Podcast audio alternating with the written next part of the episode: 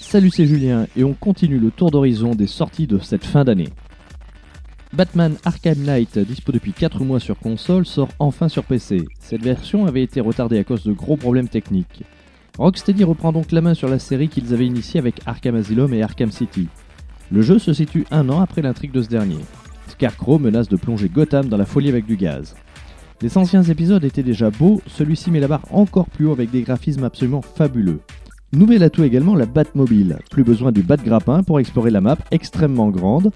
Bien sûr, la narration reste l'élément central de cette aventure et il vous faudra de nombreuses heures pour arriver au terme.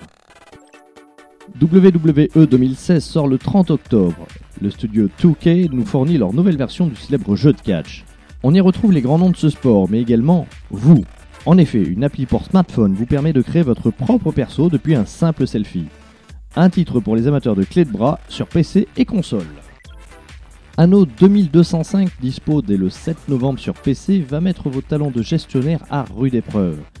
Après les différentes périodes du passé, le jeu nous propulse donc dans le futur, mais le but reste le même coloniser de nouveaux mondes et les faire prospérer, que ce soit par le biais de ses conquêtes militaires ou bien par la force de son économie. La différence avec les anciens jeux de la série, ces nouveaux mondes seront donc des planètes. C'est tout pour aujourd'hui. N'oubliez pas que dès aujourd'hui jusqu'à dimanche, le jeu vidéo fait son show à la Paris Games Week, à la porte de Versailles, à Paris. Quant à nous, on se retrouve la semaine prochaine pour de nouvelles actus jeux vidéo.